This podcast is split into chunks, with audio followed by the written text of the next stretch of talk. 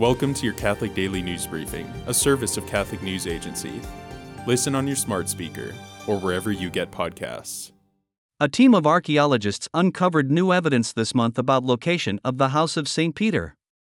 While excavating a 5th 6th century Byzantine basilica at the El Araj archaeological site located on the shores of the Sea of Galilee in Israel, the team discovered a large Greek mosaic that seems to bolster the theory that the church was built over the home of Saints Peter and Andrew. The mosaic is inscribed with a petition that asks for the intercession of St. Peter, who is referred to as the chief and commander of the heavenly apostles. The next excavation will take place in October. The team will complete the cleaning of the church and hopes to uncover more inscriptions. Patriarch Kirill of Moscow will not attend an interreligious summit in Kazakhstan in September, where it was hoped he would meet with Pope Francis to discuss a peaceful resolution to the six month long war in Ukraine. Pope Francis will travel to Kazakhstan for the 7th Congress of Leaders of World and Traditional Religions in the city of Nur-Sultan on September 13 to 15. There had been speculation that the two religious leaders, who met in Havana, Cuba, in 2016, might meet in person, possibly in Jerusalem, to discuss Russia's invasion of Ukraine, which Kirill has publicly supported. The Vatican has said it stands ready to mediate peace talks between the two countries.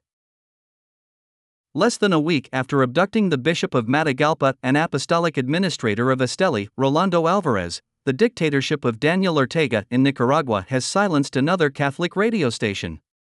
Radio Stereo Fe of the Diocese of Esteli lamented August 24 on Facebook that almost 28 years of radio evangelization on FM have ended today. The reason used by the Telecommunications Regulatory Agency of the Ortega dictatorship is that the radio station is functioning with the license in the name of Father Francisco Valdivia, a deceased priest, and that the new director doesn't have any permission. The closure of the radio station took place just one day after the priests of the Diocese of Esteli released a statement calling on the authorities of the dictatorial regime of Ortega to convert, to allow them to work in peace, and to release Alvarez. Shortly after Governor Kevin Stitt of Oklahoma denied clemency to death row inmate James Coddington on Wednesday, the Archbishop of Oklahoma City encouraged the state not to resort to the death penalty.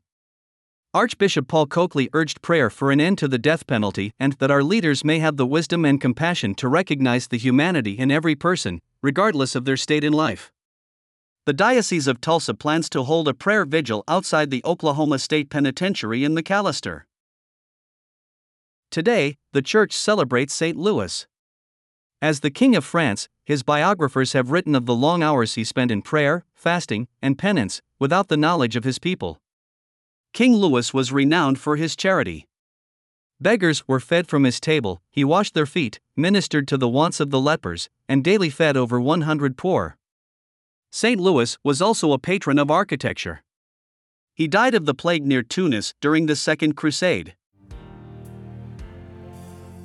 Thanks for joining us. For more, visit CatholicNewsAgency.com.